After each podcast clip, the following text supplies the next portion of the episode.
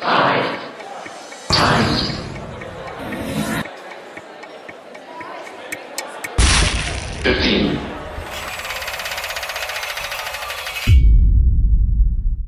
evening and welcome here tonight um, on what is a glorious day for me in Somerset with flowers coming out in the garden finally.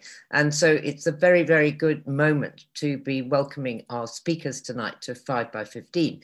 And they are Jonathan Drori, who is an author and who's been to 5 by 15 before when he spoke about his fantastic book around the world in 80 trees and tonight he's going to be talking about his similar book but this is about plants the wonderful sarah raven who is behind perch hill the garden and the amazing amount of plants that she sells now tulips and chrysanthemums and everything that you can imagine that Sarah has bred and made. And Tim Smit, who has spoken at 5 by 15 before, who is the legendary founder of Eden, the Eden Project. He's also an author. Sarah's new book, which you just saw the slide of, which is called A Year Full of Flowers, is absolutely wonderful. And she's also the author of another favorite book of mine, which I can see, but I would hold up, except it's so heavy, which is her guide to wildflowers, which is truly wonderful.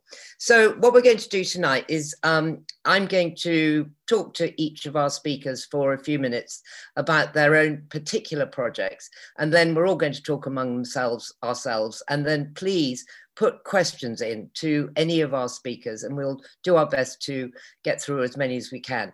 All our books, as ever, are available from Newham Books, which is our independent bookstore in the East End of London. And there will be details in the chat probably by now, which uh, we will put up for you. So, just to introduce everyone, and because this is about the magical world of plants, I just want to ask each of you uh, what it was that first made you love plants. Jonathan, what, what was it for you that made you realize they're extraordinary? Um, I think uh, when I was sort of uh, six or seven, uh, my parents, we, we grew up near Kew Gardens in southwest London, and my parents used to drag my brother and me off to Kew almost every week. And they jollied us along, not only with kind of um, sweets and biscuits and things, but also stories about the plants. And my mother came at it from the point of view of sort of beauty and aesthetics, and my father more from the point of view of science.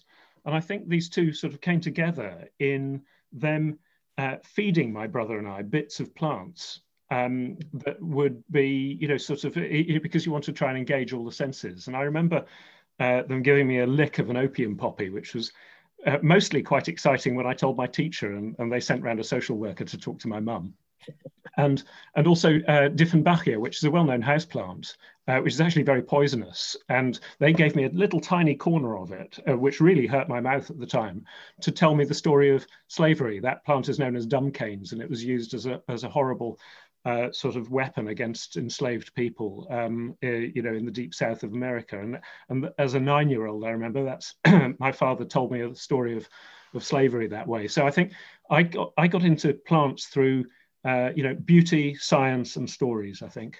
Gosh, that, that, those are all wonderful stories. And I know we're going to hear quite a lot more of the stories of your plants. Sarah, what took you from being a doctor in Birmingham to being Sarah Raven with Perch Hill and your amazing gardening now? Uh, well, uh, definitely for me, uh, similar sort of age, actually, six to seven, I'm afraid. So obviously, it's a key time as grandparents or parents that um, earlier the better. Uh, my dad, um, I was a number four of five children. I'm a twin, actually, so we're four and five. Um, was keen to have a little um, uh, compatriot traveling around the country looking at wildflowers after he retired from being early retirement, actually, from being a Don at Cambridge University. And um, so off he would take me to very beautiful places uh, to botanize. And his thing was um, sort of, he, he was one of the people who did the map of the British flora, and you put a red spot in a 10 was then mile radius where you find um, a particular plant and so he was kind of quite stamp collectory and a bit nerdy about it. I just love the beautiful places that we went. So um, from the Outer Hebrides and islands like Barra um, on the westernmost point of the British Isles to the Burren in Ireland, um, and then closer to home, um, the, the coast of Norfolk, etc. So from sort of amazing, incredible, just simple plants like sea thrift to really uh, ex exceptional orchids like the lizard orchid and stuff. Um, I just got going early. So um, when when I had small children, medicine um, became very difficult, and so I returned to plants and gardening. Well, we're going to hear a bit more about that in a minute. And Tim, what what was the first, so to speak, seed for you of becoming the founder of Eden and also the, the finder of Heligan? You're on mute, Tim. I, wish I had such nice romantic stories. I, I, I had no interest in plants except for finding things under plants like toads and things like that um, until I was an archaeologist. And then I discovered that wildflowers and prehistoric chamber tombs go very well together. So um, my first memory of thinking actually about flowers was Hetty Pegler's Tump, um, and then the West Kennet Long Barrow, Avebury, and you just see great wildflowers. And I, I just love the. but I, I, knew nothing really other than green side up. And um, the moment that was transformative for me was on discovering Heligan. I knew that it was an important place because gardens were, uh, uh, plants were poking up um, above the, the brambles. But it was when I started doing the archaeology on the pineapple pit um, and started entering the world of uh, competitive plant shows with the uh, Cornwall Gardens Tr uh, Tr Trust shows, uh, uh, Garden Society shows, and seeing the extraordinary competition between these landowners to grow the biggest pine. And I got fascinated by the Industrial Revolution part of it, the way these head gardeners were, were developing technology to be able to keep the heat in. And, and I, I, I had to excavate for three years to work out because there was no documentary evidence in, in the files how a, a, pineapple pit worked. And I cannot tell you the ecstatic feeling I had when we piled in for the fourth time, because I got it wrong three times in front, horse manure to the front and the back of this, this, this tank, and it started to permeate this heat. And eventually the pines started to fruit. Um, and we only grew the small ones, not the Providence. The Providence, which was the, the killer one that they had at the shows, it won in 1880 at a weight of 14 and a half pounds, the pineapple. But we finally got them to fruit for the first time in yay long. And we were about to give the first one to the Queen. We were so pleased until my colleague in arms, John Nelson, said to me, he said, Can you swear to me on your life that this thing doesn't smell and taste of horse manure? Because that's what we've been eating it. So we actually had to eat the first one and then we sent the second one. But it was such an excitement, I can't tell you. And the, the ridiculous pleasure at seeing this fruiting, this fruiting thing come out. And I, I, don't know whether John's got some good tales about it, but, yeah. but um, it, it, it is symbolically such a powerful fruit as well. So um, anyway, that's my story. Well, that's great. So, Sarah, um, coming to you, we're going to have a look, I think, at some pictures of Perch Hill, and it would be wonderful if you just tell us the story of how. So here's the map. I mean, talk us through what we're looking at here. Um, so yeah, we, we we arrived here actually 27 years ago on the 4th of May. So um, really, uh, it's sort of um, our anniversary in a sense. And uh, what we found was a very um, romantic, but also rather trashed um, ex-dairy farm with a lot of asbestos and concrete, and um, a lot of uh, sort of rather degraded agricultural 1940s to 80s uh, kit, really. Um, and what is on the map there, number eight, was a very ugly um, 1945 uh, lambing barn made from really ugly, um, very harsh red brick. And that was there, but quite dilapidated. The, the barn at number seven um, had a tin roof. The farmhouse was just about okay, uh, but the oast house had fallen down, which is number two. And so uh, we didn't have uh, the money to um, do it straight away but what we could just about afford is to make gardens. We couldn't do buildings because they were far too expensive. So we just started and i was a medic at the time working in brighton.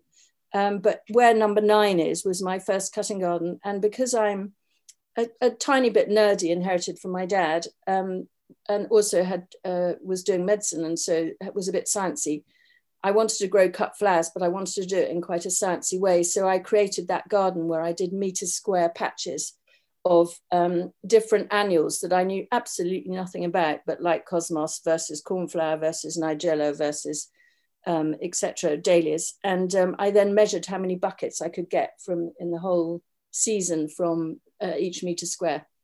And that formed the basis of me then giving up medicine basically because it was rather riveting and very different. And then also I experimented with how to make them last in a vase and, and, and remembered uh, my aunt actually teaching me about hellebores that if you sear the stem ends in boiling water, you increase the surface area for water absorption. Um, so yeah, this this picture is um, kind of what the garden is on the right and what inspires the garden is on the left. Mm-hmm. Uh, well, and um, so for me, I'm not interested in um, I'm not interested in, in kind of neatness or even design in a way. I just like plant combinations. and so um, I remember Adam, my husband, saying, Are you ever going to plant anything out of a line? Um, because everything here was sort of for trials. And so was perhaps a mix of three plants, but it would be in a meter strip. Uh, and that's because in nature, that's what I like. I, uh, I mean, I, I like that sort of joyful, abundant thing of feeling um, a spring in one step and back to one's childhood and feeling sort of um, loose and easy and relaxed, which is what I personally get in nature, particularly surrounded by beauty.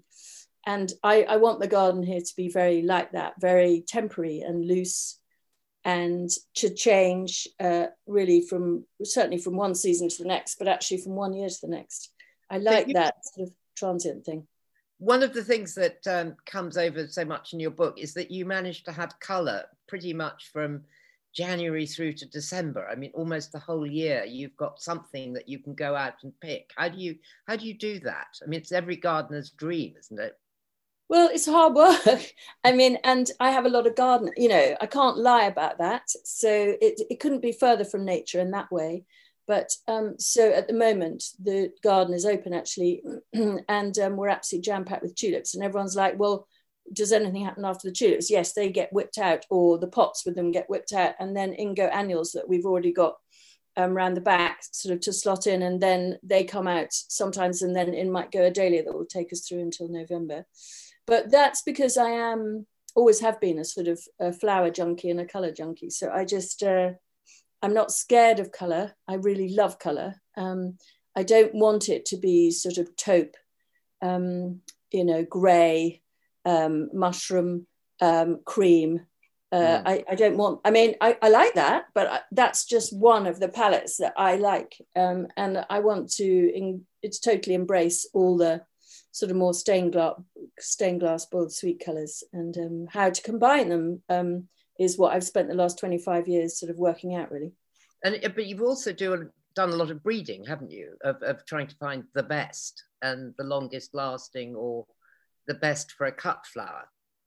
Well, to be totally accurate, I've done a lot of trialing right. um, uh, rather than breeding. So I work with breeders, and so I normally visit Holland really regularly to visit breeders who I work with there. But obviously, I haven't been able to do that for quite some time. But um, so it, it's more that what we do is we pull lots of stuff into the garden here, and that's why it's a, it's it's not even a ornamental garden. It's like a glorified allotment. It's a trial garden, really. And that's why there are lots and lots of rows of things. Um, because I want to know if I'm growing a geum, I want to know which is the best geum that flowers for longest and that doesn't get disease and that kind of, you know, might cut well. And I, so I, if, if I'm going to bother to grow a geum, I want to grow the best geum in that particular color. And um, so that's what drives it, really yeah so one of the things i was many things i was intrigued about and we'll come back at the end i think about your incredible tips for how to keep flowers inside for much longer but um, chrysanthemums which i have to say when i was growing up my mother was very snooty about chrysanthemums and mm-hmm. as though they were I don't know, they belonged in municipal parks. And I've always really loved them because they arrive late in the year and and yet there is a slightly snobby attitude about them. But you love them too, don't you? I do love them, but um, certainly I, I, I was sort of taught by one of the people who taught me horticulture, which is Christopher Lloyd. Um, maybe not quite to his extreme, but the sort of iconoclastic thing is exciting and actually really working on and working out what are the wonderful things that are sort of thought to be socially unacceptable mm. i think is, is is a fun thing to do so that you can kind of really work out why they've you know the begonia or the dahlia or the gladioli or the chrysanthemum you know they were incredibly favored at one moment. And so is it just fashion or are they rubbish plants? Well of course it's just fashion. And um, and even in my relatively short life um, i have seen the color palettes that people go for within a family of plants like dahlias and the shape and the size completely change. So, I mean, for instance, we couldn't sell a dinner plate dahlia for love or money uh, even six years ago. And now we literally can't keep them in stock because all the florists love them because they've got such impact. And I, I, I rather love all that. I, I kind of, I, I rather love the fact that it, it is all changing all the time. And and that you just have to keep your mind really open the whole time to kind of just embrace it all rather than think i don't like that that is my least favorite phrase in a garden i don't like that i mean it's just how ridiculous why not and learn to like it or or articulate why you don't like it. And you can't just say oh, but i don't like the color. You know do you know what i mean? It's just like but why not? Is it what it's growing with or so um yes. So, Jonathan, how did you choose your plants? I mean, Sarah's Sarah's made the point that plants go in and out of fashion, but you've got plants, trees, all sorts of different things in your book, but you've only picked 80. Yes, 80 out of about 400,000 species that I could have chosen. So I uh, tried to get a, a sort of um, an international mix, tried to get a mix from different sort of plant families, uh, ranging from phytoplankton to sort of really big trees. Um, and uh, I, my sort of uh, main criterion was that I wanted to find stories that would be uh, surprising, whether people were coming as plant experts or as history experts, or, or you know, I, I wanted to write a, a, book with plant science uh, that uh, wasn't a science book, and a book with history that wasn't a history book, and so on.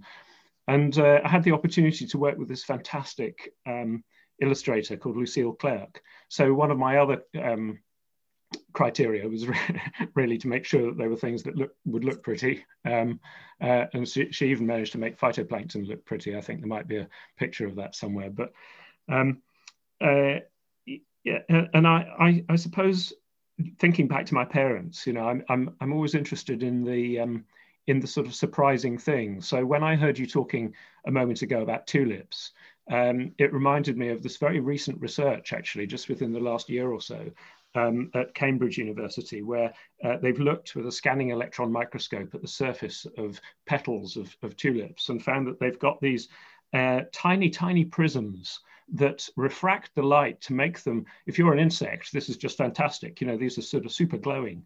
And you can see this glow if you take a very, very dark species of uh, or variety of tulips. So I think there's one called, is it Queen of the Night or Lady of the Night? One of the two. Queen of the Night. Um, uh, and um, and and if you sort of look at it in the right light, you can see uh, this sort of um, purple haze uh, uh, uh around the around the flower. It's, a, it's an amazing thing to see. A sort of dark blue purple haze. And of course, bees don't see the way we do. We see red, green, and blue, but they see green, blue, and ultraviolet. So they're really good at seeing into the blue and uh, and ultraviolet part of the spectrum.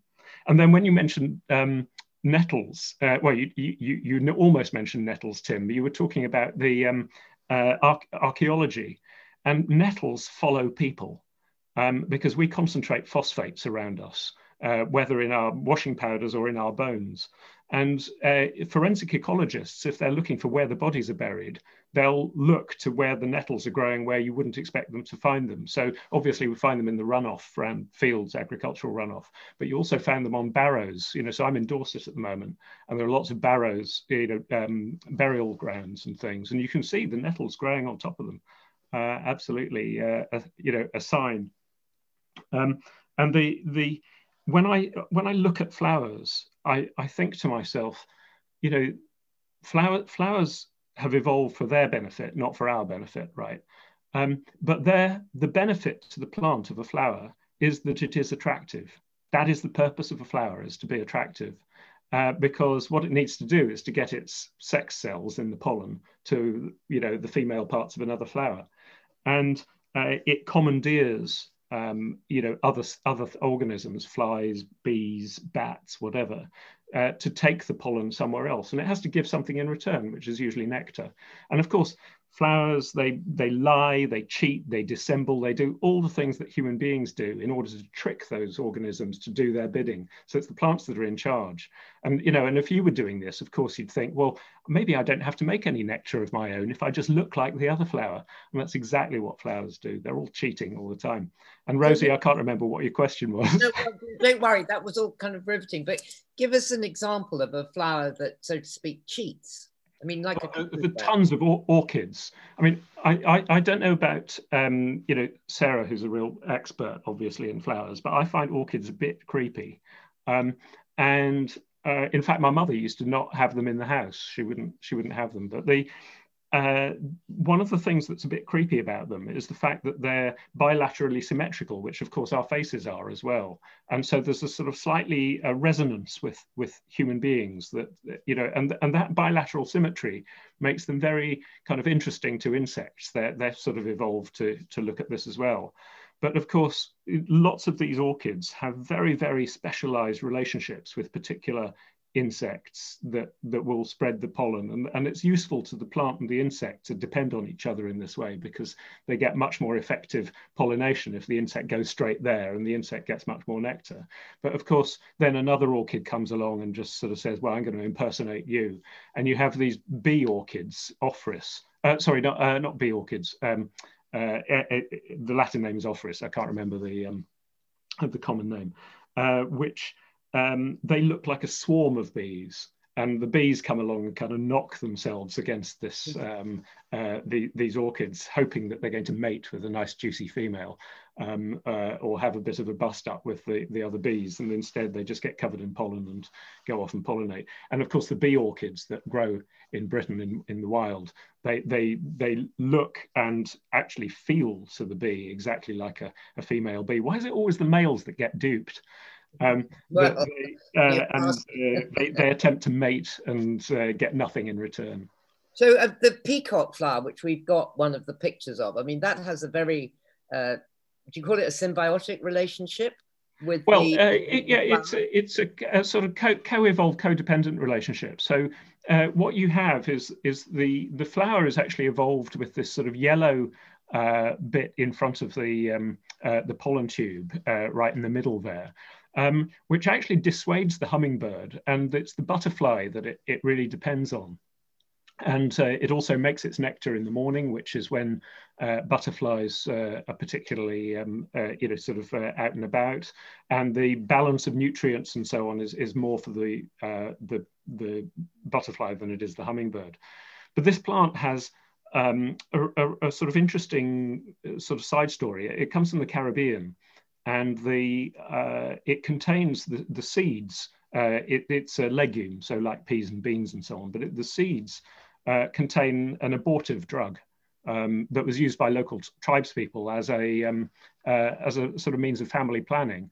But in the time of slavery, uh, enslaved women used to take these seeds so that they wouldn't bear children, uh, which, you know, obviously the plantation owners wanted more, more kids, more slaves. Um, uh, and when Meghan Markle got married, um, her veil, you can just see the bottom of it there, the, the detail. Her veil had a, um, uh, a plant from every plant in the Commonwealth uh, embroidered into the veil. And the one she chose for um, Barbados was uh, the, the pe this peacock flower, obviously named by people who'd never seen a peacock because peacocks are blue. Um, and uh, you know there was an interesting resonance there i think with her own background. Um, uh, you know some of who uh, some of her ancestors would have mm. been enslaved people. And so there's a sort of bittersweet story about about the peacock flower. Goodness that is that is an extraordinary story. And um, another one of the the pictures that'd be nice to look at is because i was puzzled by why you had marine plankton which is also just a wonderful picture. But why did you have this in your book? Well marine phytoplankton uh, are not everyone's idea of a plant, but you know the, th the main thing about plant uh, a plant is that it photosynthesizes, And without photosynthesis, there would be no life on, mm. on the planet. It, it's only plants that do this. And uh, either something eats plants or it eats something else that eats plants. And uh, photo, the, the photosynthesis reaction is basically to take carbon dioxide, in this case dissolved in seawater or in plants, it comes out of the air, um, and uh, do this conjuring trick of combining it with water, which comes out of the roots, and uh, turning it into heavy stuff that you can kick, right? And that's what plants do for a living. Um, and that surprises people, and uh, you know, because they think that somehow it comes out of the ground, uh, the, the, the sort of heavy stuff that plants are made of. Uh, but carbon dioxide is actually heavy stuff, and if it came out of the ground, you'd be constantly topping up your your plant pots with soil, but you don't have to. So these these little tiny organisms, hundreds of thousands of them in any teaspoonful of seawater, um, they go busy photosynthesizing, uh, storing carbon in their little tiny bodies. Um, and they do this at such a scale that there's more carbon sequestered in this way than there is in all the forests and land plants combined. So this is an incredibly important part of the carbon cycle of the Earth, which is of course something that we all need to think about at the moment because of global warming. And so many of the plants also have medicinal reason, um, medicinal uses that are in your book. I mean, almost everything, it seems, from the sort of dandelion onwards and upwards. Um, have we discovered everything that there is to discover yet? There's an obvious leading question, Milad. Um, no, of course, we haven't discovered everything there is to discover. You know, I mean, that's uh, crazy to think that we ever would. But the, um, uh, you know, one of the sort of sad things, I suppose, is that 40% of those 400,000 or so species are seriously endangered. And among those plants, I can promise you there will be cures for all sorts of diseases. So, uh, you know, childhood leukemia is treated with a drug called vincristine, which comes from um, the Madagascar periwinkle, uh, which uh, someone saved from extinction, thank God. Um, you know, we've got lots and lots of plants that have given us uh, all manner of medicines over the years, uh, but continue to do so. And you know, plants, as I said before, you know, they've um, evolved for their own purposes, but many of these chemicals that they have are highly biologically active in all sorts of other ways and, and affect us. And so the, there's all the sort of mood altering drugs, which plants have probably evolved to defend themselves with, because if, you know, a herbivore is staggering around, you know, spaced out and having visions and the rest of it, then it's not going to be eating you. Um, to uh, you know nettles, um, which uh, you know the, the Romans used to keep themselves warm by this sort of autoflagellation that they called urtication. When stuck on Hadrian's wall, it's the only way they could keep warm. Uh, you know, every, one yeah what what it's banging them it is. I, one after another these things were used as aphrodisiacs. I mean uh, you know why do you think people were prepared to go to war over nutmeg? Um, you know it was a it was the viagra of the time you know and uh, uh, in fact i think one of the things that i found most surprising researching the book was just how many plants have been tried as aphrodisiacs. Just, almost everything in the most extraordinary ways just before we came on air, Tim was eating a cashew nut, and you said um, that's just phenomenal that we ever figured out that a cashew nut was nice to eat. Can yeah, you, you know, tell us the story again? Well, there are certain things where you just think, how on earth did human beings discover this? So there are sort of some some plants, you know, cassava is one where you know it's full of cyanide and so you have to wash it about 18 times before you can eat it. Um, cashew nuts are surrounded by this um, uh, they sort of grow on a, an ordinary looking apple like fruit with a, something that looks a bit like a red pepper a little mini sort of red pepper kidney shaped thing underneath. And uh, that's surrounding the nut uh, and in between the two layers there's this sort of caustic oil um, which i mean even if you get it on your hand it burns you uh, so the idea of people sort of thinking, well, that'd be good to eat, um, is is ridiculous. But somehow, you know, they manage to uh, roast it or um, cook it, and that destroys the poison, and, and then they're rather good, you know. And and the the um, you know, in another example of how on earth did they discover that the um, uh, Korean scientists in, in properly peer-reviewed journals, this is in uh, 2018, um, they discovered that if you uh, pick green tomatoes and play them a high C, that's the note, a high C, for about six hours, um, quite loud, uh, you can delay their ripening by five or six days.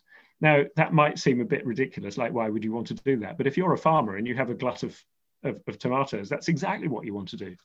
Um, how Yeah. did they discover?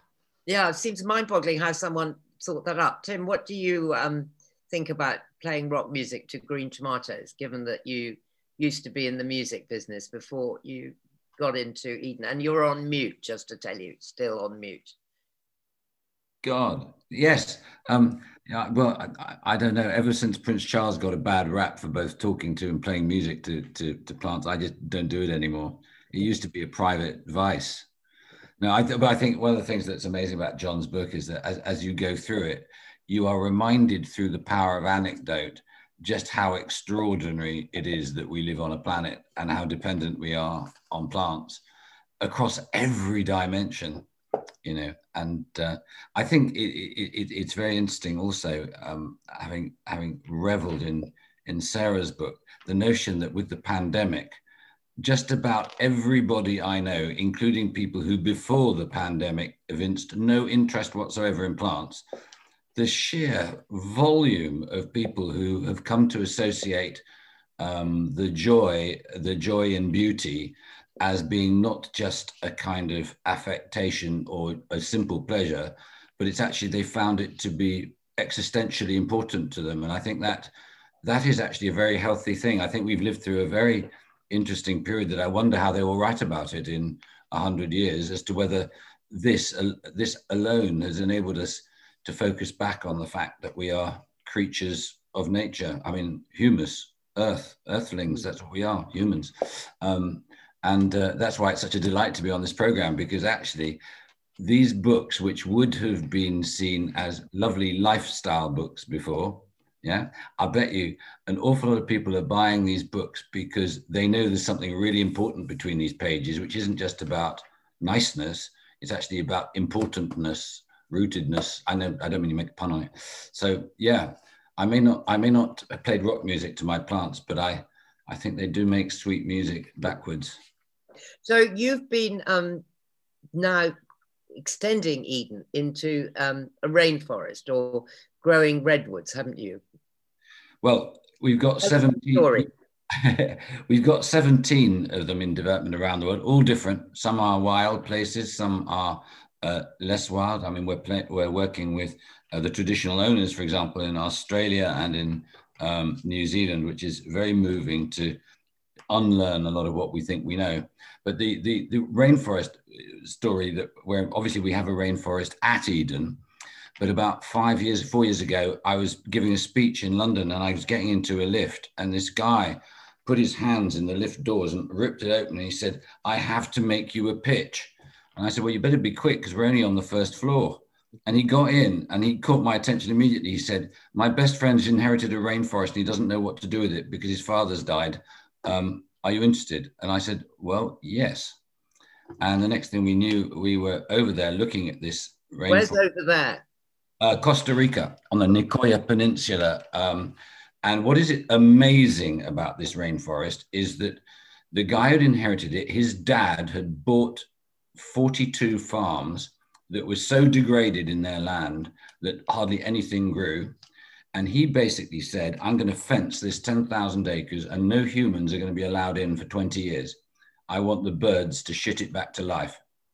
And that's what's happened. And the reason we have now taken it over and are running it is the story is so extraordinary because up until as little as 10 years ago, the town of Paquera, which is about 8,000 souls just up the road from this 10,000 acres, um, people were dying from, uh, from fighting over water rights. There was drought. The place was completely arid. Today, today there are four rivers running 365 days a year. The rainforest is burgeoning. And when we went to Paquera, the mayor told us, he said, it's not many people on earth have a chance, a second chance to understand their mistakes.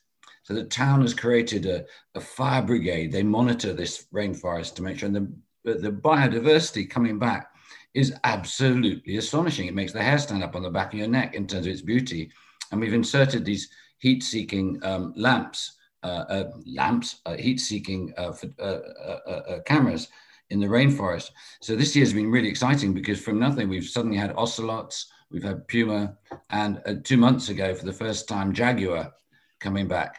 But God, if, if ever we needed an example that our job should be to give nature a helping hand, not to actually replace nature or think we know better, this is a place of incredible spiritual power. And the local people in, in, in Paquera have got really interested in how we can work together to buy more land, but to create livelihoods within the rainforest.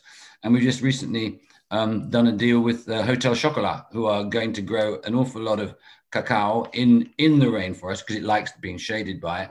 And it's going to be grown by the people, uh, some of the farmers in Paquera. So it's great to actually watch the healing power of, of being able to see how powerful nature is. And not many people have got that advantage. Um, sorry, that was a rather long story, but it, I find it really powerful. That's a wonderful story. And, and have you also been bringing giant redwoods to Cornwall as well? Well, yes. Um, we've got 49 um, uh, giant sequoias and we've got a few coastal redwoods. Um, this is all because, um, well, you know this, but uh, listeners may not know. I have a strange philosophy, which is that I accept every third invitation I receive. It doesn't mean that I don't accept the first, but I always accept the third. And I was introduced to a person that I was told I would be very interested in. It was my third invitation to meet. And this guy was a, an ex drug addict, cage fighter, who had woken up on a, on a, a slab in Chicago hospital uh, with his family around him, where they all thought he was dead. Um, and he claimed that he had uh, died, but he had gone into some anteroom and met the Archangel Michael, who had told him that his time was not yet done and he needed to go and save the redwoods. Whether you believe that or not doesn't really matter. He was told to make friends with his family who he'd been alienated from, and they went off into the redwoods. The scientists told him that it was not possible to take cuttings from the ancient trees, and they went off and did it. And now, 25 years later, 20 years later, they've got thousands of these redwoods that are growing up to about 20 feet in this ramshackle place in Michigan. And I was taken up to Sequoia Crest, and we had a, a funder who was going to buy us uh, this this this area of about 550 acres, and we just hadn't completed on everything when the the terrible fires went through Sequoia Crest, um, and 200 of the ancient trees burnt down but I tell you, Rosie, I mean, when you, I, have had the privilege of climbing what many people regard as the biggest tree in the world there. And when you get up to around the 300 foot mark, so 280 foot, the bark suddenly goes from being this deeply encrusted, textured thing to being the texture of, you know, the, the feathers on a cockerel or on an owl, the soft ones around the neck. The whole bark becomes like that. And then you're at this height, and you then think this tree is 4,000 years old. It has outlived 37 odd civilizations. And you just think, crikey, that's 37 civilizations like us who all thought they knew better and were wrong each time. It's unbelievably humbling, but it doesn't half shake you up when you're dealing like we are, all of us, in terms of wondering how we're going to go through the next period of time. Are we smart enough? You know, are we going to make the right decisions? But these sequoias, they are just the, the, the kings and queens of, of, of, the forest. I mean, you can get your hand that far, you know, my whole hand into the crevices in the in the bark on, on, on the base. And so I, I, would say to anybody who has the chance to see these magnificent trees, um, uh, to go to go and do so. And of course, the temperatures have been so bad and the drought so bad in California. Our friends out there are saying not only have you got tens of millions, just get that figure, tens of millions of pines that are dead already in that hole. For the first time in known memory ever, you're seeing these giant sequoias. Forget the fire for a moment, but the, the beetles, which have never, ever been able to pierce their bark, ever, have now finally got through. This last year, they've got through. And that's actually why the fires have done for them because as opposed to being a, that that bark can handle a huge amount of fire because of course the seeds of the sequoia need fire to crack open mm-hmm. uh, you know it's a fire climax ecology but um, because of the damage of the beetle the the heat has been able to get at the the the the, the, the, the, the flesh of the tree and it makes you weep when you see the damage that's happened just in the last two years but I mean, when you look at these hillsides, you are looking at what was fairly recently green. It was a, a an extraordinary primal thing. Now it's mostly bronze and dust colored with few dots of green. And that's not an exaggeration. I promise it is such, I mean, we've seen all these fires, but it's just the start. It's, we've got to help by planting some of these trees. And this is what David Milarch, the guy I was telling you about, is doing. They're trying to plant these things, not only where the fires have been, but they're starting to plant them as much as one degree further north, if you like, giving nature a helping hand. Um, again, I don't know whether interfering with nature is a good thing or it's an arrogance or whatever, but it's better than not doing anything. Yeah, I would agree. Jonathan, what were you saying about the, the heights of the trees, that there is a, a universal law to do with gravity? Well, you know, the, the, the sort of most amazing, or one of the most amazing things about um, uh, giant redwoods is that they manage to pump water up to the top. And if you go to the very, very top of a redwood, as Tim has been, um, he'll have noticed that the very top leaves are actually sort of suffering through drought. And yes, they get a bit of extra water through fog, but the um, essentially the problem is uh, pumping the water all the way up to the top. And ask any engineer, pumps are difficult. Yeah. And uh, you know, water has this property called molecular cohesion. It's um, uh, like if you look at the, sort of the water droplets that fall on your anorak, um, uh, they, they pull themselves together into globules, and that's because water sort of coheres to itself. Alcohol doesn't do that, oil doesn't do that, water does.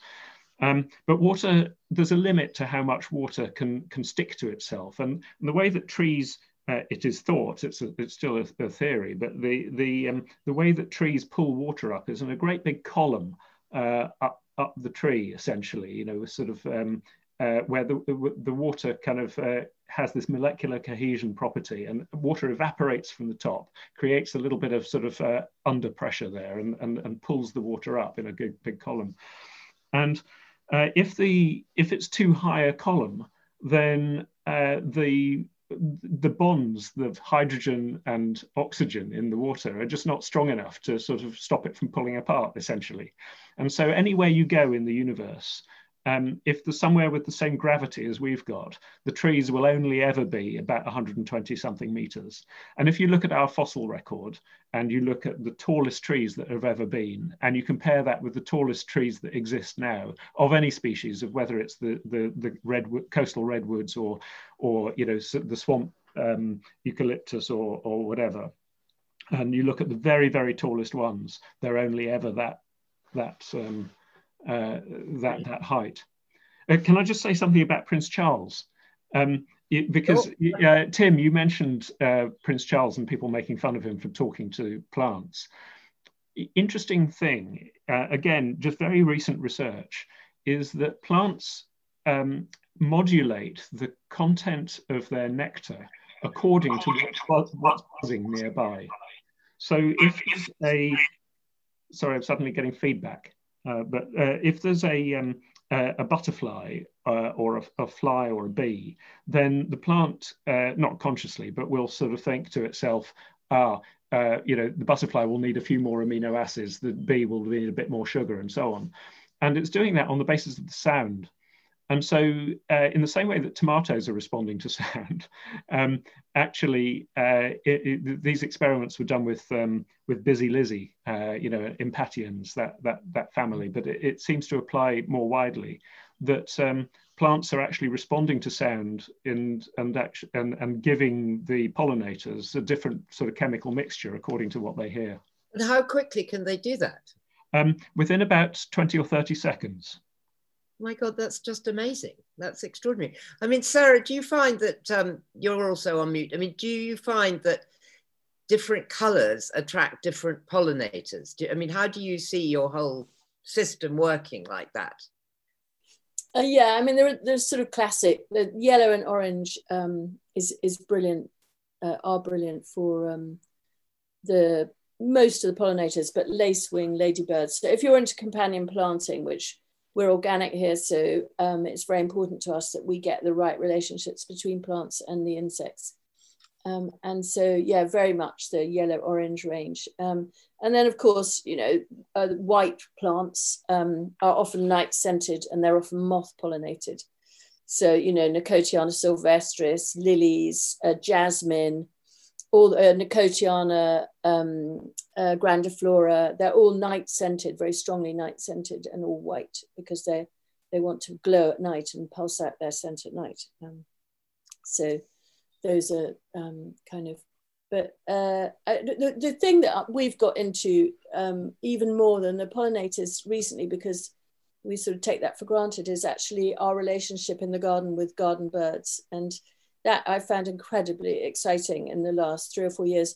Just came about actually because um, uh, one of the gardeners here is obsessed by birds. And um, so just started putting feeders everywhere and nesting boxes everywhere. And we noticed the population's just going up so much. And um, and then also noticed that the things like aphid infestation on our lupins just stopped happening. Mm-hmm. Um, and uh, and also even brassicas, we uh, were able to grow without nets. And so now when we get a sort of, if we do get an infestation or something, we just put loads of bird feeders and, and it sorts it out. But um, it's, it's not an instant thing like that amazing 20 second thing. But um, over the last three years, we have really changed the sort of pest profile of the garden here. And, um, and similarly, diseases, we use plants against diseases. So we found that our roses for cutting, which traditionally those sorts of roses get terrible fungal diseases, black spot and mildew, because they've been sort of they've been grown to be to be cultivated with an extreme chemical regime. And uh, we underplant them with the small-leaved salvias, the microphylla and greggii salvias, which I think have quite a lot of sulfur in their scent profile, which of course is a natural fungicide. So um, just things like that I love from the, I'm not a scientist like these two, really, I'm really not. Um, but just anecdotally, I love those sort of experiments. Yeah, no, that that's completely wonderful. I mean, it is that, uh, you know, we've always assumed that if you give whatever plant just a clear run at a blank piece of earth, it's going to be in the best shape. But in fact, nothing could be further from the truth, isn't it? That they want all the other things to be in there. So how do how do the birds fit in, Jonathan, in your stories of plants, birds and animals? Well, um, you, you, know, all part of uh, life's rich tapestry. They um, uh, birds actually see the color red very well, mostly. Uh, so in the wild, as opposed to things that we've bred, um, if you see bright red flowers, uh, then they're likely to be either butterfly or bird pollinated. And uh, you know, so the, the, the plant has evolved to uh, attract birds. And this is why uh, things like sorbus, rowan, um, uh, you know, are particularly sort of bright orange and red berries are very, very attractive to birds. And even blackberries to a bird looks kind of really pulsating against its background. Um, so you can often tell what things uh, a plant depends on by looking at either the structure of the flower or the smell of it. Um, Sarah was describing these sort of, um, uh, you know, moth pollinated nighttime things. Uh, but if you go to the tropics, um, you find some flowers which are, um, they smell of sour milk and they're big and blousy, you know, the size of my fist flowers. And those would be bat pollinated. Mm-hmm. example would be the durian, you know, the the uh, or or the baobab. These these are absolutely dependent on on bats, and then of course, you know, having been pollinated and made your babies, uh, the seeds, uh, you have to make sure that those don't compete with the mother tree. Uh, so you have to get something that is going to take your seed somewhere else, and so you can use the wind to have them float off, or um, you can maybe get an animal to come and eat your seed and then deposit it with a bit of fertilizer somewhere else. Um, you know, that, so there are all these sort of techniques that um, uh, that plants use in order to disperse themselves and manipulate, uh, um, you know, the the animals. So Tim, inside the um, inside the domes at Eden, how does the pollination i mean did you have to introduce anything i mean like birds or did things just arrive because you'd put up all the trees um, no the intention was that we would plant without any insects whatsoever all the all the trees and shrubs that we brought in um, were uh, they, they were root washed and they went in and we had an organic regime for for four years um, using uh, natural um, pesticides, as in nematodes and things which exploded any pest that evolved. But we got this incredible lesson in nature that we got uh, some bananas that uh, got uh, banana cane moth, and the uh, caterpillar lives uh, in the roots. You only know that you've got it when the banana dies. And we had a war with DEFRA, who insisted that we had to use chemicals to get rid of this because it was a notifiable pest. They would never have done it at any of the other great botanic gardens because they're so infested with pests that they can't do anything about it, but we could. So we did.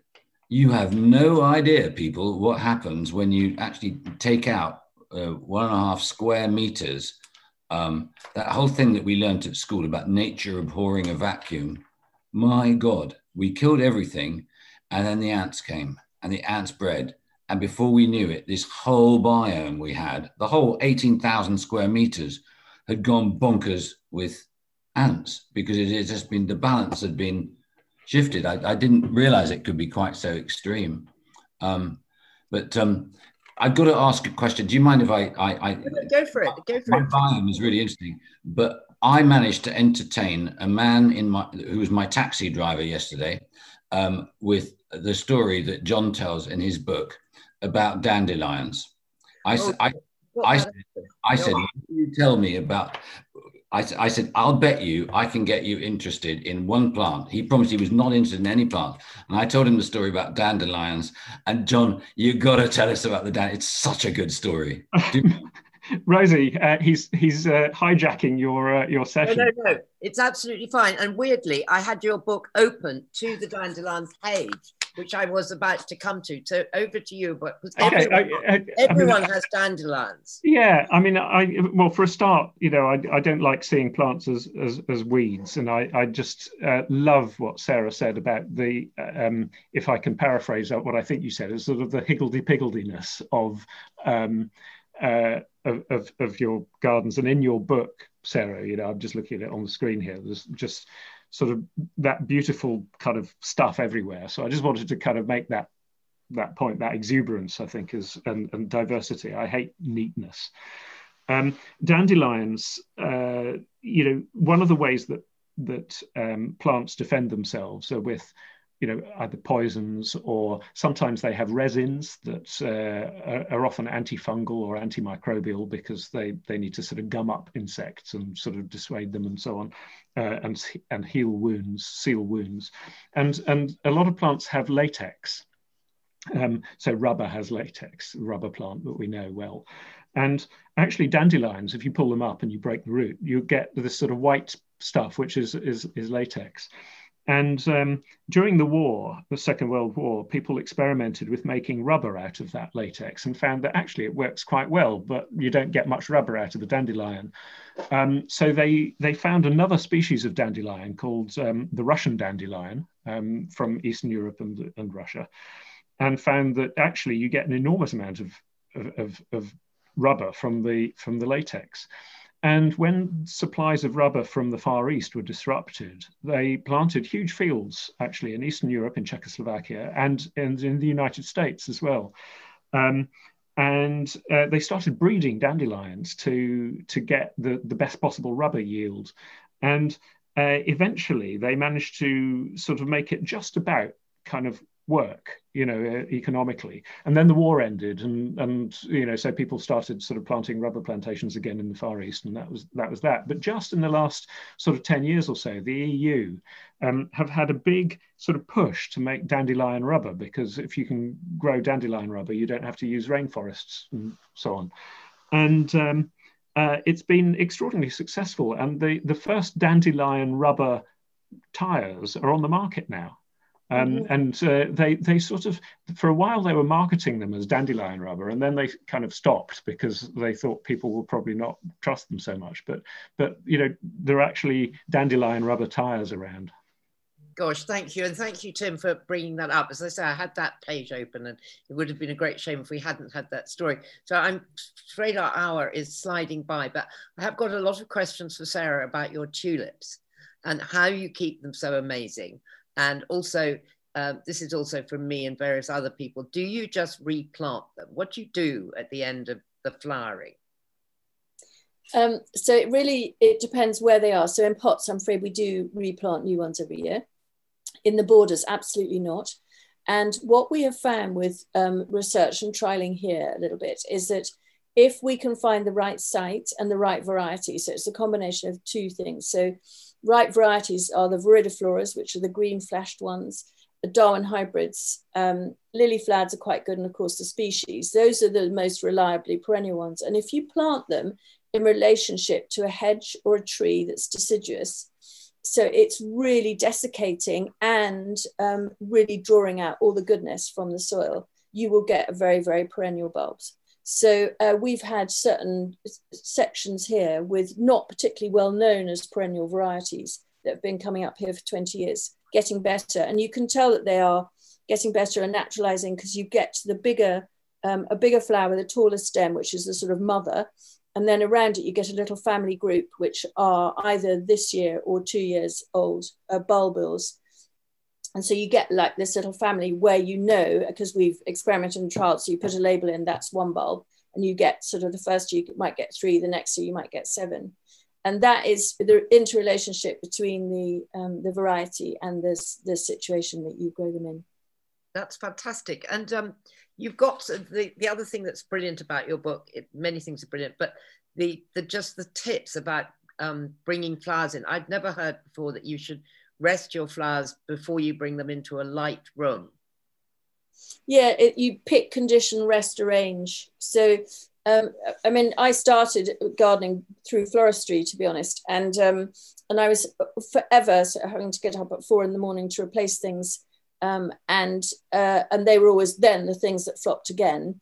And so what I find is if I'm doing an event on a Saturday, I don't really do this anymore, but I actually start picking on a Wednesday, uh, which is you you think that's crazy, but if you pick and then you sear the stem end in boiling water, then you rest in cold water, and with perennials, really three days is is the best time then to put them in a hot marquee or whatever.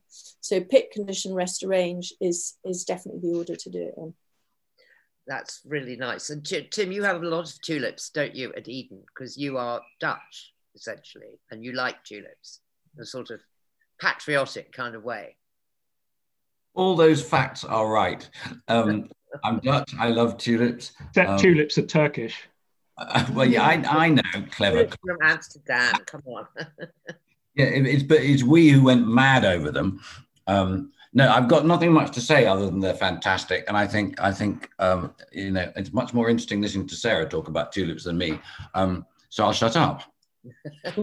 okay. Well, um, thank you all for your questions. I think and hope that we've covered an awful lot of the things that people asked, especially about you know biodiversity and as much as possible. And we are um, we all everybody's mentioned the idea of the mother plant and sarah just mentioned it just now with the tulip and in fact we're very pleased that jonathan's going to be talking to suzanne simard in june with us and suzanne wrote the amazing book that's about to come out about the mother tree and it is really interesting this thing that you know nature as tim says nature abhors a vacuum and we all need to understand that and rethink how we're doing so many things. I mean, Jonathan, what um, where else do you see the notion of the mother tree? Is it in, is it in all plants that there is, like Sarah said about the tulip, that there's one person at the middle and to whom yeah. we attribute it as female?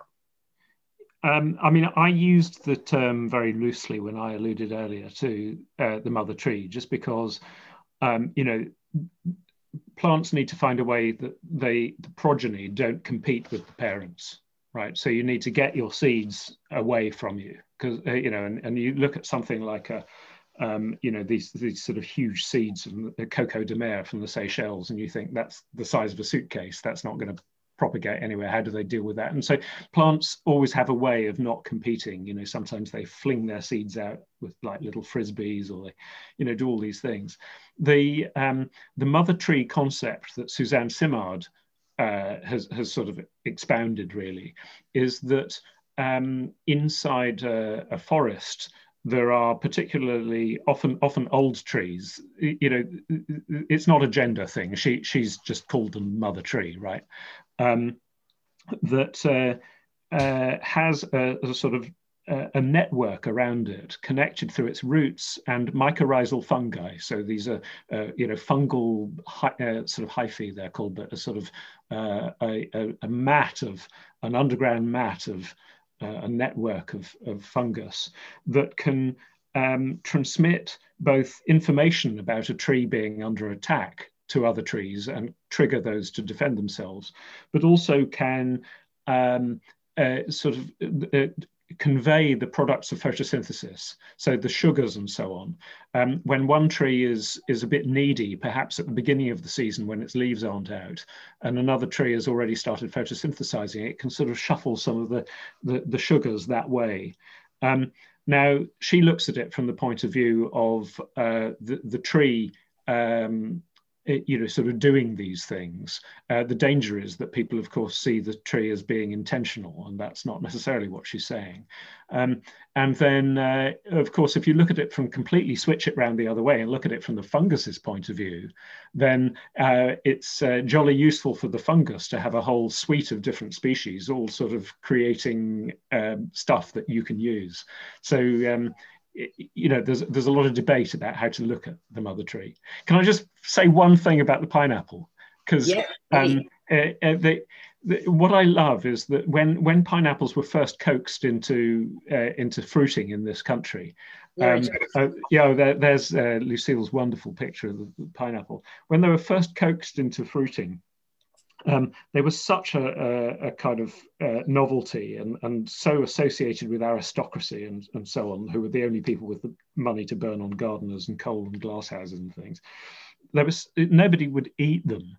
Uh, they rented them out for parties. There was a rental business that you could rent, you know, sort of hire out a, a pineapple for the evening to impress your friends. and the word pineapple became synonymous with something that was really good. So people would um, Sheridan described one of his characters as being the very pineapple of politeness.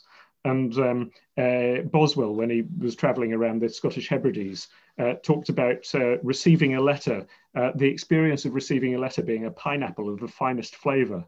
And, and uh, Charles Lamb talked about this sort of excoriating um, you know, she woundeth and excoriateth the lips that approach her. Like lovers' kisses, she biteth. She is a pleasure bordering on pain from the fierceness and insanity of her relish. I might say more about lamb than about pineapples, but I wanted to say that this has been uh, a, pi- a very pineapple of a session, and I've been delighted to be. Oh, thank you.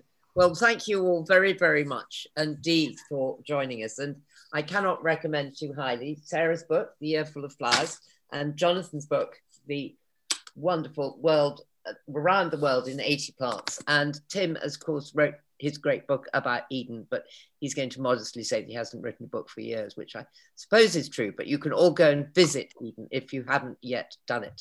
Um, so thank you all very much indeed. And I hope this inspires everyone to get out in their garden and to rethink dandelions, because that's just astonishing story. Um, thank you so much, everybody, and good night.